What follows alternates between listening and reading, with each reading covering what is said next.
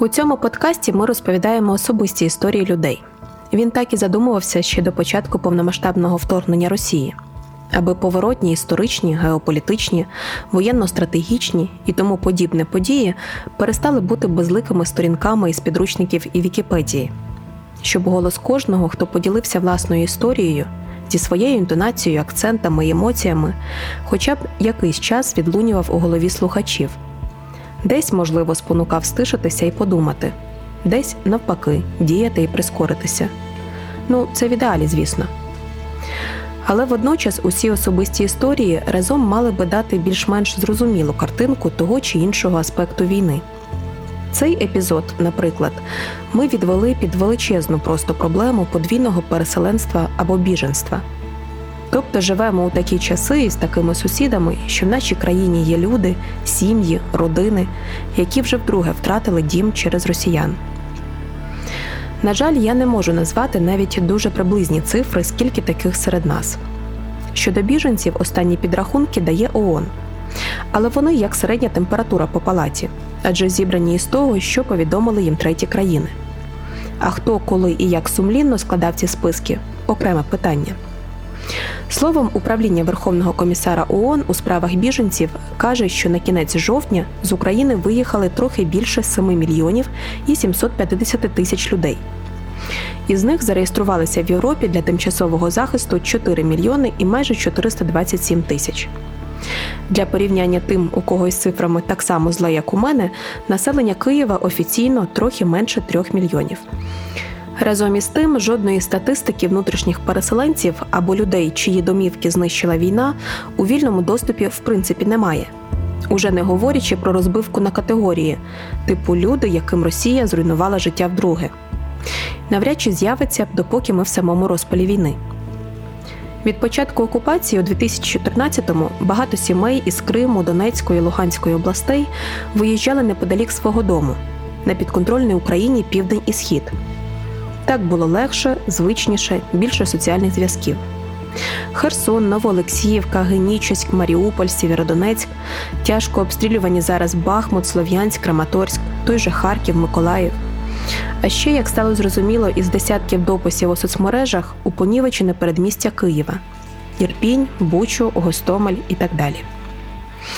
Тепер, вісім років по тому, вони вдруге втратили усе, що мали, і мусять заново ставати на ноги уже втретє за життя. Саме такими історіями поділилися героїні нового епізоду. Мене звуть Альона Савчук, і це подкаст Бруди кров.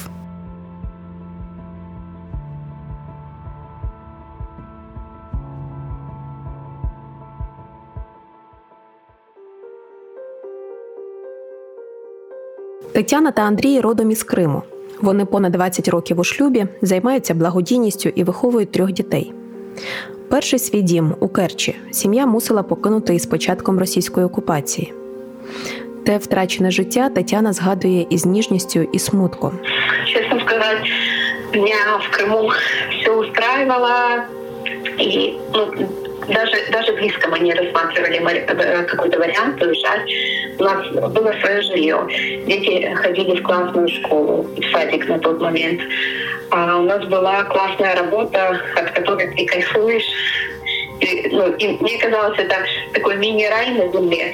Там были мои друзья, наши родственники. Ну, и как бы планов выезжать ну, вот, мы вообще никогда не рассматривали. У місті їх добре знали завдяки роботі в міжнародному благодійному фонді. Вони допомагали місцевим лікарням, дитячому протитуберкульозному диспансеру, школі інтернату і працювали адресно із сім'ями в кризових ситуаціях. Крім того, що літа в Керчі збирали табір для дітей-сиріт із різних регіонів України. Уся ця робота стала неможливою в умовах російської окупації. Закордонні партнери йшли з півострова. Тетяна і Андрій також мусили зробити цей вибір, якщо хотіли і далі займатися своєю справою.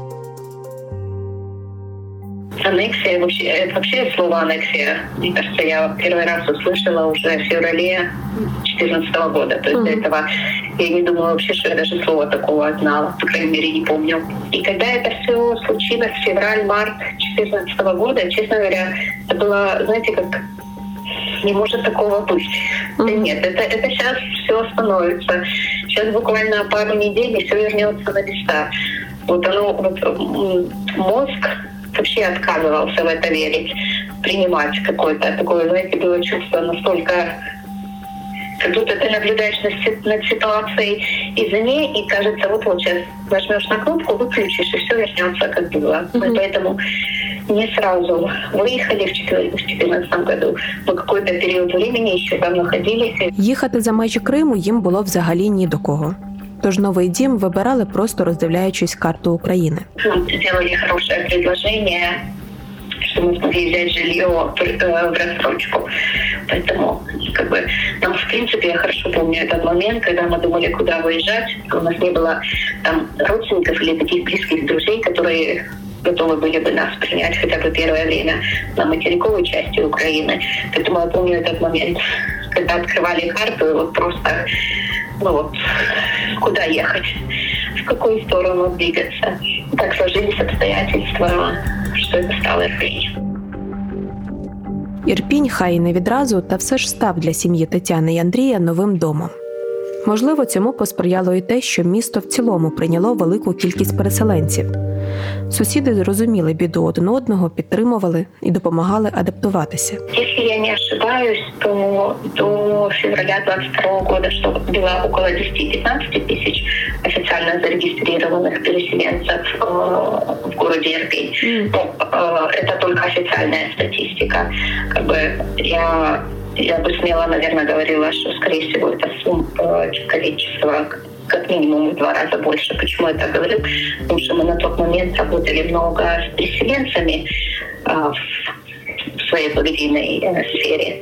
Вот, то мне кажется, как, на мой субъективный взгляд, мне кажется, это очень э, заниженная сумма, ой, количество. Мы когда переехали, мне кажется, еще год-два у нас в речи было, э, вот у нас там в Крыму а вот здесь в Ирпене так, а вот у нас там в Крыму. А в какой-то момент, я помню хорошо, мы сидели с друзьями, ужинали вместе, и вдруг мои речи, я просто этот момент хорошо запомнила. И я рассказываю, что вот здесь у нас в Ирпене, и я поняла, что да, наверное, уже вот эта точка, прош... э, мы прошли эту точку невозврата, что все, мы уже называем себя ирпенчанами.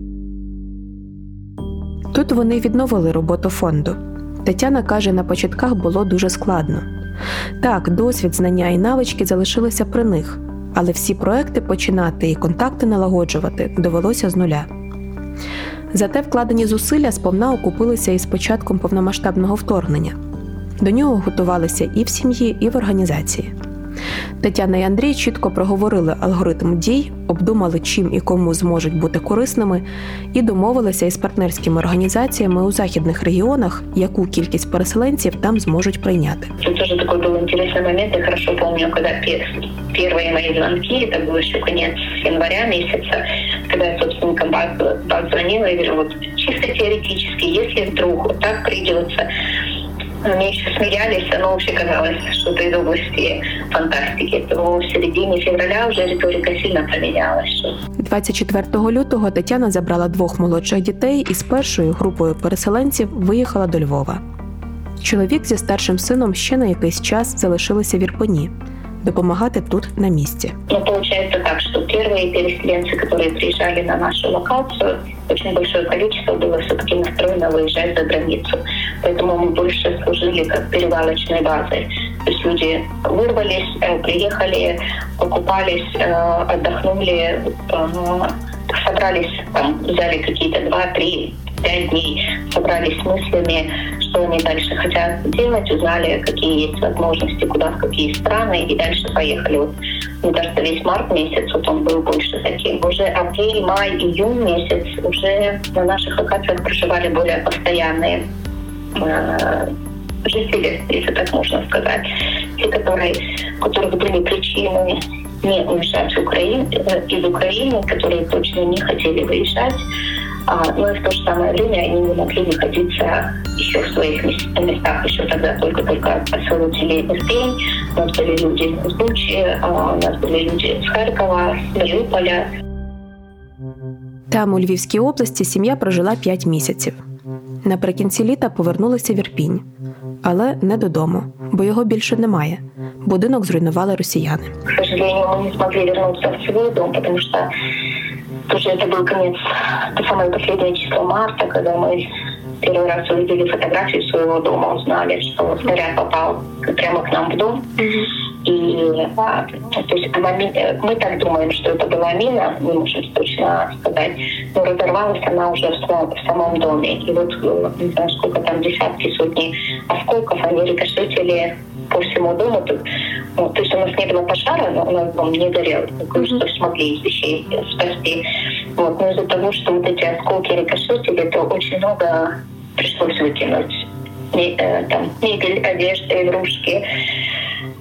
Такое... А, я вообще сама очень тяжело пережила эту новость mm-hmm. про дом. Потерять дом второй раз — это жестко. Я когда говорю про дом, это ж как бы не про кирпичи, не про стоимость его. Mm-hmm. Это про твои там, фотографии на стенах, про твои запахи, про твою любимую чашку, про мягкую подушку, матрас, на котором ты любишь спать и чувствуешь себя комфортно. От про вот эти вот вещи. Відновити будинок неможливо. За градацією руйнувань у нього найвища ступінь підзнесення. Що далі? Тетяна каже, зі свого боку зробила усе, що в їхніх силах. Написала у різні національні і міжнародні фонди, подала документи на усі можливі програми допомоги і відновлення. Поки залишається лише чекати. Але з Ірпеня вони їхати не збираються. Старші діти Тетяни і Андрія уже вдруге свідомо втрачають дім. Їхнім синам 20 і 12 років відповідно. Запитую, що вони, як батьки, говорять своїм дітям і як полегшують для них цей час. Знаєте, тут е, прямо я хочется сказать респект моему мужу. Я очень уважаю, благодарна ему за то, что мы когда первый раз выезжали, он реально садился и с нашими хлопцами на тот момент прямо много разговаривал, объяснял, почему мы заняли такую позицию, почему у нас такое как бы мнение.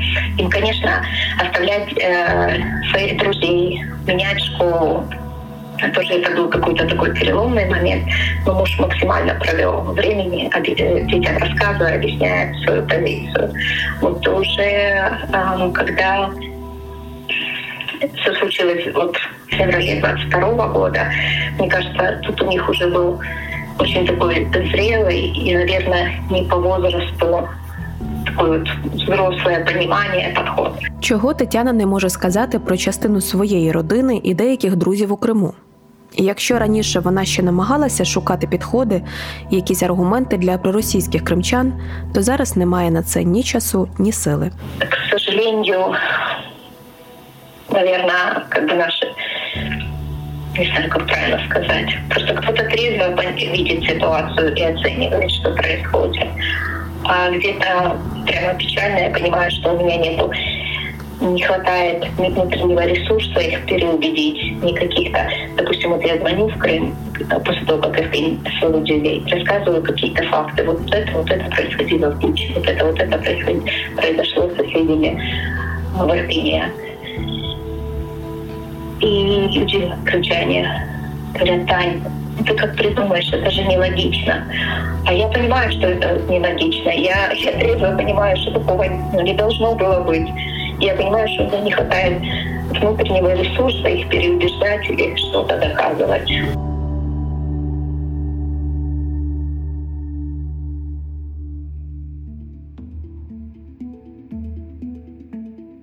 Наталя також добре знає, що таке говорити з людьми в окупації, які тебе чути не хочуть.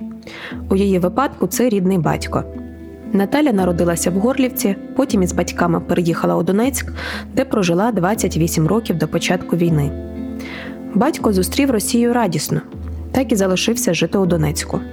Наталя з чоловіком і синами, її брати з сім'єю та їхня мати виїхали з окупованої території. З нами не общаються ні з ким. Мы для него фашисты. А родители мои были э, такие настроенные пророссийско-украинские, непонятно, да, потому что Советский Союз их воспитывал.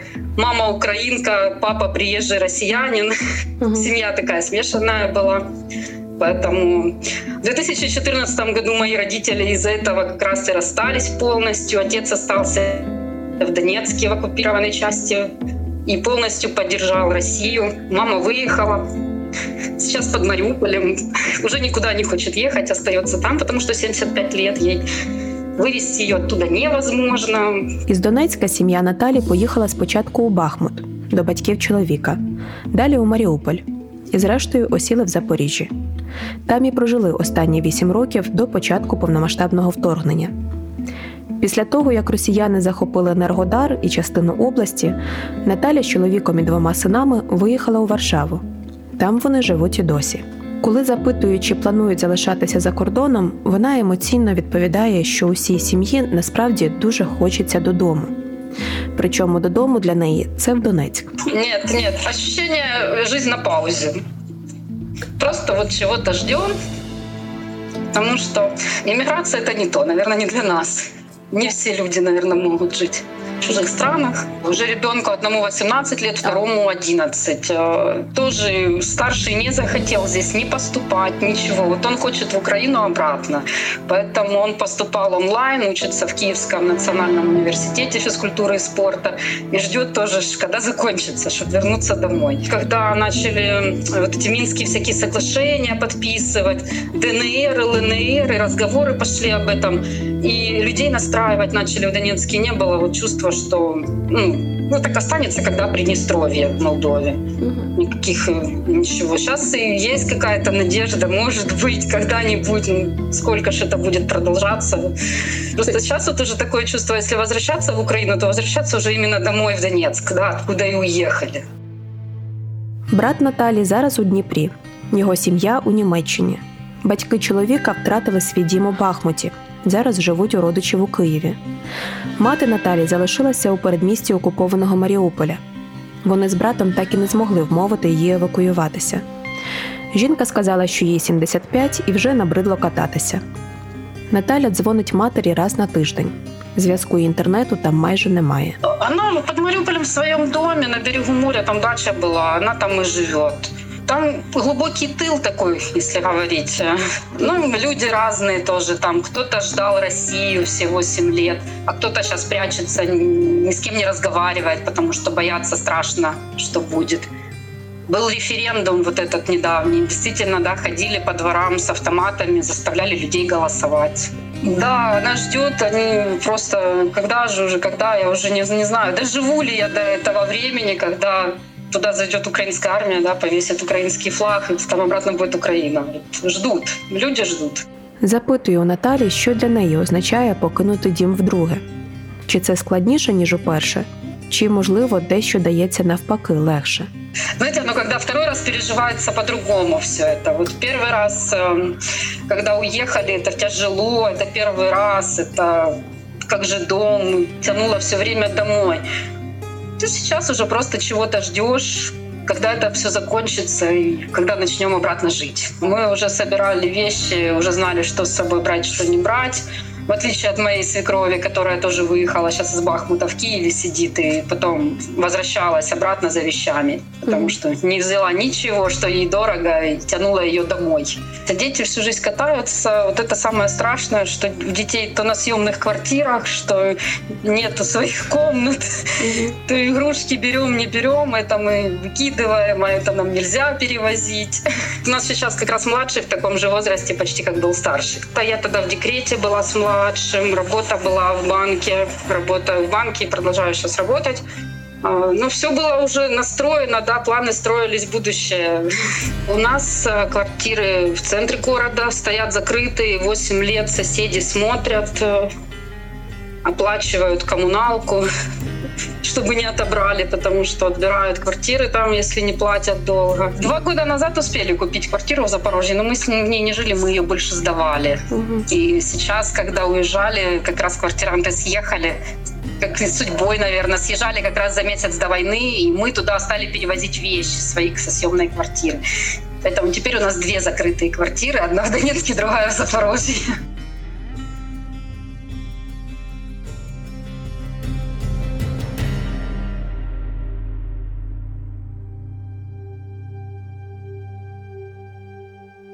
Звуть Яна, мені 35 років.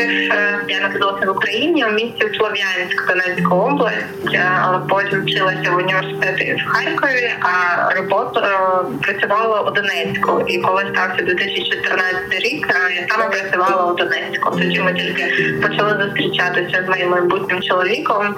І коли все почалося, ми були перший раз вимушені переселенці. Ми поїхали до Києва просто нікуди. Чоловік Яни Сергій мав хорошу роботу в компанії і свій маленький бізнес магазин канцелярії у Донецьк Сіті. У лютому 14-го він якраз купив власну квартиру в Донецьку, а вже влітку закрив її на ключ, і більше вони з Яною туди не поверталися. Пам'ятаю, це було як сюрреалізму в травні. Ми зустрічалися з моїм хлопцем. У нас був такий букетний концертний період, і причому я працювала в Київському районі. Це прямо біля аеропорту.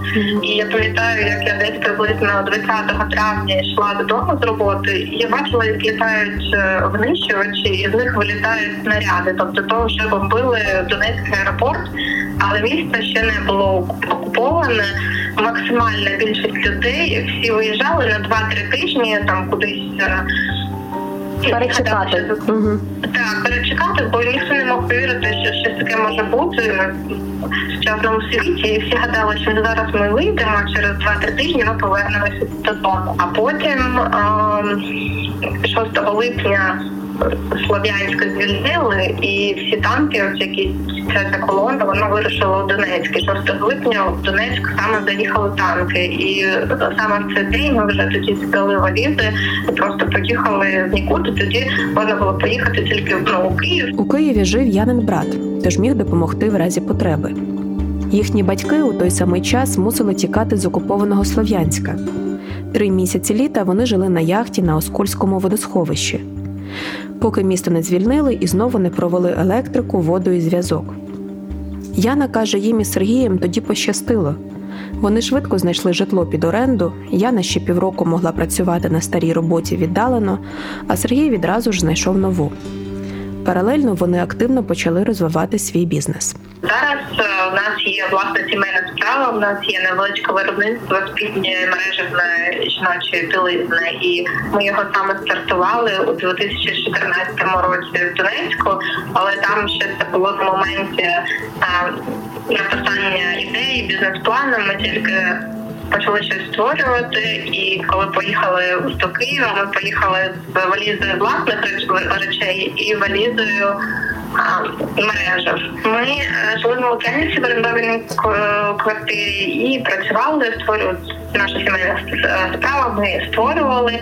А на другий рік, у 2015 році, ми відкрили вже майстерню у Слов'янську, саме у Слов'янську, тому що це було тоді доречно. Це маленьке місто, там е, дуже легко знайти приміщення і робітників. Центральна площа Слов'янської і з однієї сторони наша майстерня, з іншої сторони Приватбанк, пошти нової пошти, і там ще одна з однієї сторони податкова служба. Ти всі свої справи може за півгодини вирішити, просто зробити коло через площу, так і всі справи визначити. Так, тобто собівартість утримання виробництва там також значно менше ніж у Києві, ніж у якомусь іншому регіоні, тому вибір пав там. І там потрохи розвивали справу. Магазин у нас онлайн. Також е, тоді, у 2014 році, тоді е, з'явилася така хвиля прихильності до всього Made in Ukraine, З'явилося дуже багато брендів, виробників всього. За кілька років Яна і Сергій відклали достатньо, щоб купити власне житло. Новий дім вибирали ретельно і зважено. Яна каже, дослідила чи не кожну новобудову у Києві і радіусі 20 кілометрів від нього. Їм важливо було жити поряд із парком або лісом, і щоб була продумана інфраструктура для сімей з маленькими дітьми. Зрештою, зупинилися на Ірпені. А коли ми приїхали в Ірпінь, тут всі ці умови створені, тут є пандуси, тут є нормальні е, пішохідні переходи, коли тобі не треба нічого просто по них вони такі підняті трошки, і ти просто їдеш, тобі не, не треба спускати, коли е, різочок потім його підіймати. І це перше, що мене вразило в Ірпіні. Так. По-друге, тут дуже багато е, парків, тут дуже багато дитячих майданчиків. Щоб ви розуміли, у Слов'янську на все місто два дитячих майданчика. І тут в Ірпіні тут е, через кожні 100 метрів дитячий майданчик, великий, класний, як у дверах е, новобудов, так і у парках, так і просто десь, коли ти просто йдеш. Це друге, що вразило. А третє, що також було нам зручно, що ми працюємо онлайн. І нам було дуже не треба було їхати на Київ на роботу, тому там стоять в трафіку, в пробках. Тут ти усюди можеш пересуватися на електросамокаті, хоч не є машина, але тобі не треба її використовувати в Арпіні, Ти можеш пересуватися на електросамокаті і вирішувати також всі свої питання дуже швидко. Часто ми дуже їздили кудись е, до ліса на пікнік або просто попрацювати лісі або на обідню перерву, тому що ми працюємо вдома ще з маленьким з маленькою дитиною. Нам потрібно було таке перезавантаження, і тут дуже близько 10 хвилин ти вже біля якогось озера. І він він дуже гарний, дуже красивий. Навіть зараз, коли він такий він весь розтрощений, все рівно він гарно виглядає. Яна говорить про Ірпінь з великою любов'ю. Місто справді стало для них другим домом. А квартиру, в якій вони не встигли прожити і року, Яна називає мрією. Після окупації Ірпеня росіянами цієї мрії більше не існує. У нас повністю все згоріло до, до останньої речі, тому ми мали ці фіксації робити, визивати прокуратуру, пожежників. Це все почав почав робити наш ЖЕК на весь будинок і на наш будинок постраждав, але люди живуть, і ну, тобто всіх там вікна, двері, всіх були відкриті, відкриті двері зламані, і наш будинок саме він е, послужив як бліндаж, тобто в ньому були такі вогневі позиції, а, і там і орки були спочатку, потім і наші ЗСУ були, і це було дуже таке контрастно видно, тому що там і там були флажки українські, і там або хто у нас тут був квест. Вони сюди влаштували позиції, і тут був квест там в моїй квартирі чиїсь там п'ять матраців, в моїй квартирі там три підтопільники, в моїй там е, ну тобто такі речі, не які ти там вкрав. Щоб поживитися, а які тобі потрібні, щоб вижити, так і вони часто писали папірці, що так, оце ми взяли там з квартири такої, оце ми взяли з квартири такої. А були так і вкрадені речі, і там зараз наші сусіди відслідковують свої там навушники е, або свої айфони, або роботи пилососи, десь там у Ростові. Воно ж залишилося у додатку. Вся ця інформація, і воно геотех відслідковує, то вони там знаходяться в Катові, у Ростові десь. Ось тому ми так поплакали, звісно, за квартиру, але навіть зараз жартуємо, ну, намагаємося жартувати, що за те холодильник не треба було вийти, там це ніхто не вкрав на наш робот пилосос. За пів кілометра від їхнього будинку стояв і новенький таунхаус яниних батьків. Рік тому вони продали всю нерухомість у Слов'янську, і брат купив їм будинок в Ірпені поближче до внуків. Якраз 20 лютого там вже завершився ремонт. Привезли, встановили е, кухню і побутову техніку там всю, і вони мали заїхати туди у березні, бо не було газу. І вони тоді жили в цьому самому будинку. Ми винаймали, орендували їм квартиру у сусідів. Вони в ній жили. Там вибуховою хвилею вибило все, тобто ми ремонт практично заново робили. А ну, десь одну треть ремонту, бо там повністю вікон не було. Е, всі ці від скло побило повністю всю меблю, підвісні стелі, е, навіть е, зривною хвилею посунулися трохи стіни і полопалася керамічна плитка в ванні. Ремонт зробили повторно. Батьки нарешті змогли туди заселитися. Яна із Сергієм та сином також живуть у своєму будинку, але у чужій квартирі. Їх пустили до себе сусіди. В Ірпені багато людей, які ще раніше дізналися, що означає тікати від війни. Нас е, в Ірпіні дуже багато новобудов і в новобудовах, наприклад, нас ми тут сміємося, що в нас один сусід, який е, е, у нього батьки в сусідньому будинку живуть. і Ми сміємося, що він тут з цього будинку на 200 квартир. Він єдиний корінний ірпінчанин. Навіть це видно по номерах машин, тому що ну, наприклад, коли ти живеш у Слов'янську, тебе ще прописка у Слов'янську, тебе і машина на, на цих номерах Донецької області, то по машинам видно, що дуже багато так таких людей. Наприклад, наші е, сусіди з верхнього поверху, вони з Краматорська також. Вони тоді е, Іра тоді народила під вибухи, і коли обстрілювали також роддом, і вони на п'ятому дні, е, коли сину було п'ять днів, вони також приїхали і потім вже не поверталися до Краматорського. Таких людей також багато з Луганської області, з Донецької області, хто почав все з нуля. Яна з Сергієм не хочуть покидати Ерпінь. Сподіваються знайти спосіб відновити стіни, а згодом зробити ремонт і повернути собі своє колишнє життя. Ми віримо в Україну, віримо в ЗСУ, е, Дуже хочемо положитися в Ерпіні, Нам тут дуже подобається.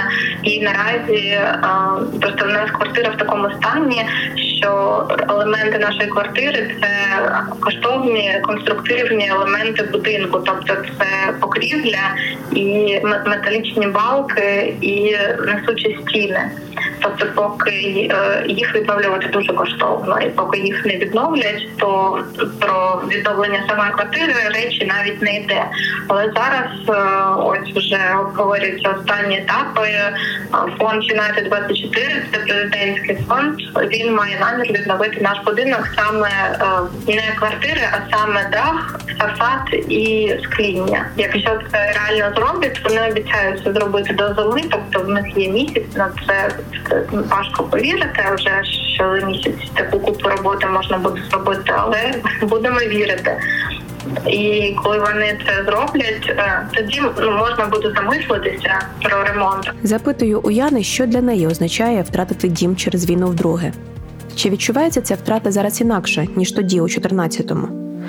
У відповідь вона скрупульозно перебирає своє життя по пунктах. Перший раз я от, е, згадую і вже багато разів згадувала, це було якесь як е, е, якесь страшне задзеркалля, але ми були молодші, і і зовсім всі люди Я пам'ятаю, що в Донецьку вже була комендантська година, вже стріляли, але була весна, був травень, і всі люди гуляли. Ну коли стріляли, вже було. Е, дуже небезпечно, але почався травень, і всі сиділи по кафешках, всі там все рівно продовжували гуляти, е, ходити на роботу. Так, бо комендантська година була там е, когось там могли спіймати, там обшукувати. Вже почалися якісь е, край, тобто людей викрадали. Ну тобто було дуже небезпечно. Але всі продовжували жити, як так, це десь, але не, не не, зі мною, буде не зі мною. І коли ми поїхали, то було набагато легше. По-перше, в мене залишилася моя робота. По-друге, в мене близько нічого не було. Там була в мене зйомна квартира, яку я ну, віддала, ключі віддала власнику і все. Сергій також він тільки накупив квартиру, тобто він ще не смак своєї нерухомості не відчув. І також є таке марне уявлення, що вона ж стоїть, вона є. По-третє, в нас не було тоді дитини, і тобто не було такої відповідальності. Ти, ти такий молодий в тебе, що там нічого немає, що в Києві нічого немає. Ти поїхав, почав все з нуля, в тебе є сили, жага, е, щось робити, енергія і все таке. А зараз, коли, по-перше, вже батьки мої, вони вже такі похилого віку, і вони на тобі, ну не те, що на мені вони мене молоді, спритні, але все рівно ти вже почуваєш е, за них більш е, відповідальність, так хвилюєшся. По-друге, коли тут тебе вже маленька дитина. Третє, коли в тебе є працівники, за яких ти теж відповідаєш за їх сім'ї, відповідаєш, що вони е, залишилися без роботи, що ти не можеш дати їм роботу. Тобто ми ну. Намагаємося працювати весь цей час і намагаємося людям отримувати хоч якісь мінімальні зарплатні, щоб вони могли жити більш-менш. Ось то зараз вже вже ж інше почуття, плюс масштаби катастрофи. Тоді ми просто поїхали і все, ми в безпечному місці, так у Києві. А зараз ти не розумієш, куди воно може перелетіти, і ти не у безпечному місці просто ніде. Альона з Григорієм одружилися в Донецьку 24 травня 2014 року. А за два дні, коли чоловік проводжав своїх батьків на потяг у Дніпро, був перший бій за Донецький аеропорт. Два місяці по тому Альона з Григорієм поїхали по роботі за кордон і більше додому не повернулися. Нас був один там рюкзачок і валіза невеличка, тобто кілька речей. Ми ну не збиралися отак назовсім. Тобто я добре, що я взяла з собою свою фотографічну техніку, камеру, от е, то, що мені могло б сходитися по роботі. І ми виїхали. І коли я через тиждень повернулася знову в Київ а, з своєї роботі е, мандрівки, то ми зрозуміли, що в Донецьку зовсім неспокійно, що мій флористичний магазинчик закритий вже, бо туди е, вже прийшли люди зі зброєю, і що нам їхати назад, ну якби ні за чим. І ми попросилися пожити друга там тиждень-два. Тиждень-два перетворилися у один-два місяці. В якийсь момент Альона з чоловіком вирішили, що пора прийняти реальність, як вона є, і шукати житло. Зрештою, зупинилися на Ірпені, взяли в оренду частину будинку. За кілька років місто стало їм другим домом. Там народився їхній син Тимур, Альона знайшла нових клієнтів, вона займається флористикою і фотографією. Напередодні війни вони з Григорієм запланували купити квартиру. І я е, жартую, що добре, що ми не настільки були успішні, що не встигли купити собі житло. От, ну, ми, то- ми збиралися це зробити найближчим часом. Ми планували там залишатись. Е, Останнім часом ми жили в приватному будинку, орендували його, і е, він був е, в окупованій частині Ірпеня. Е, Там потрапило в дах, тобто там зруйнований дах, вікна вибиті, і там прям поряд їздили танки. От ну і тобто там поки що не можна жити. З Ірпеня вони виїхали 25 лютого. Альонині батьки досі живуть у Донецьку, Григорієві у Дніпрі, тож поїхали навмання на захід. Спочатку зупинилися у Черкаській області, а останні місяці живуть у Кам'янці-Подільському. Альона каже, місто гарне і затишне, але все одно тягне додому. В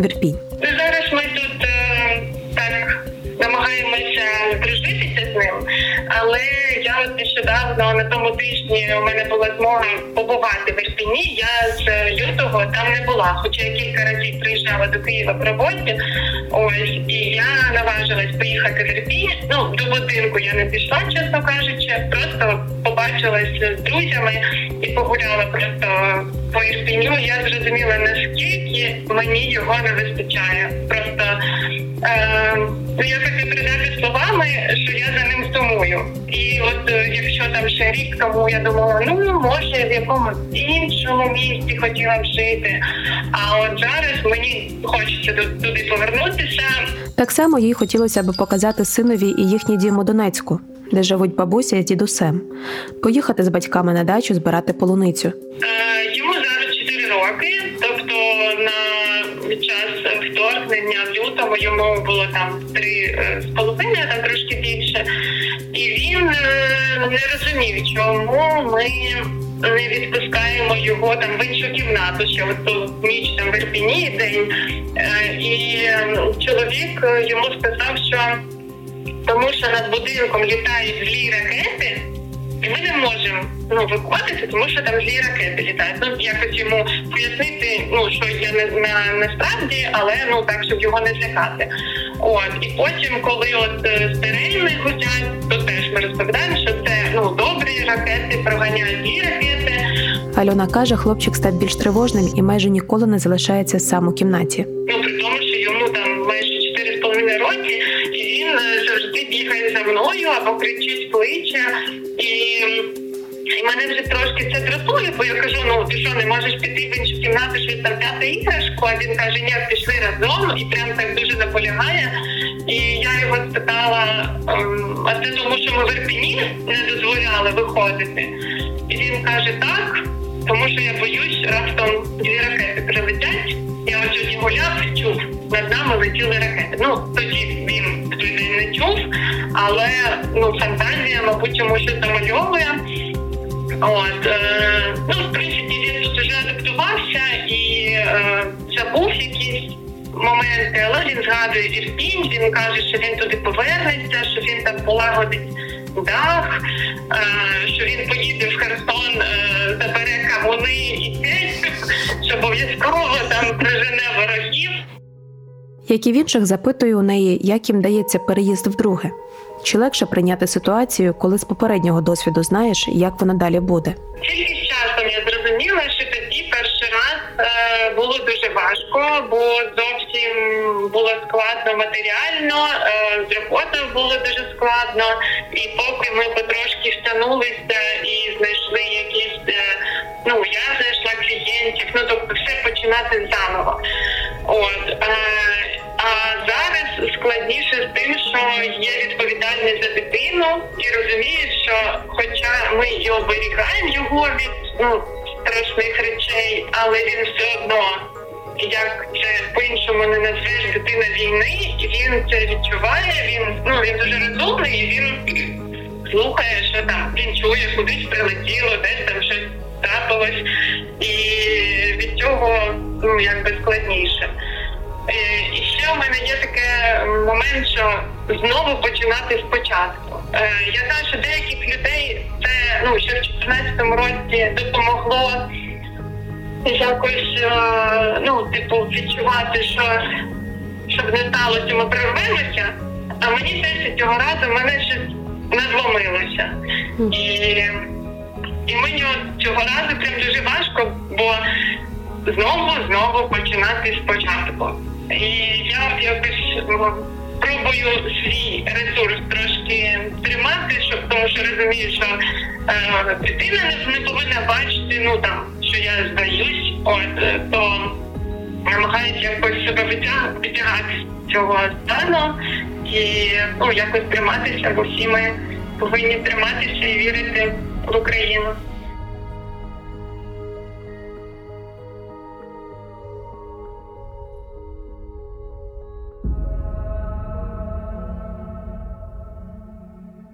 У цьому епізоді ми говорили про досвід людей, які вже вдруге втратили дім через вторгнення росіян в Україну, про квартири в Донецьку, які стоять порожніми 8 років поспіль, про розбомблені будинки у Бахмуті й Ірпені, про спалені фотографії, книжки і улюблені дитячі іграшки, про втрачені зв'язки і місця, які живі лише у пам'яті. Це подкаст Бруди кров та його авторка Альона Савчук. Подкаст створений відкритою студією подкастів Айзон Media за підтримки програми Civil Society Cooperation Міністерства закордонних справ Німеччини разом із Європейським університетом Віадріна у Франкфурті на Одері та фондом Ізоляція.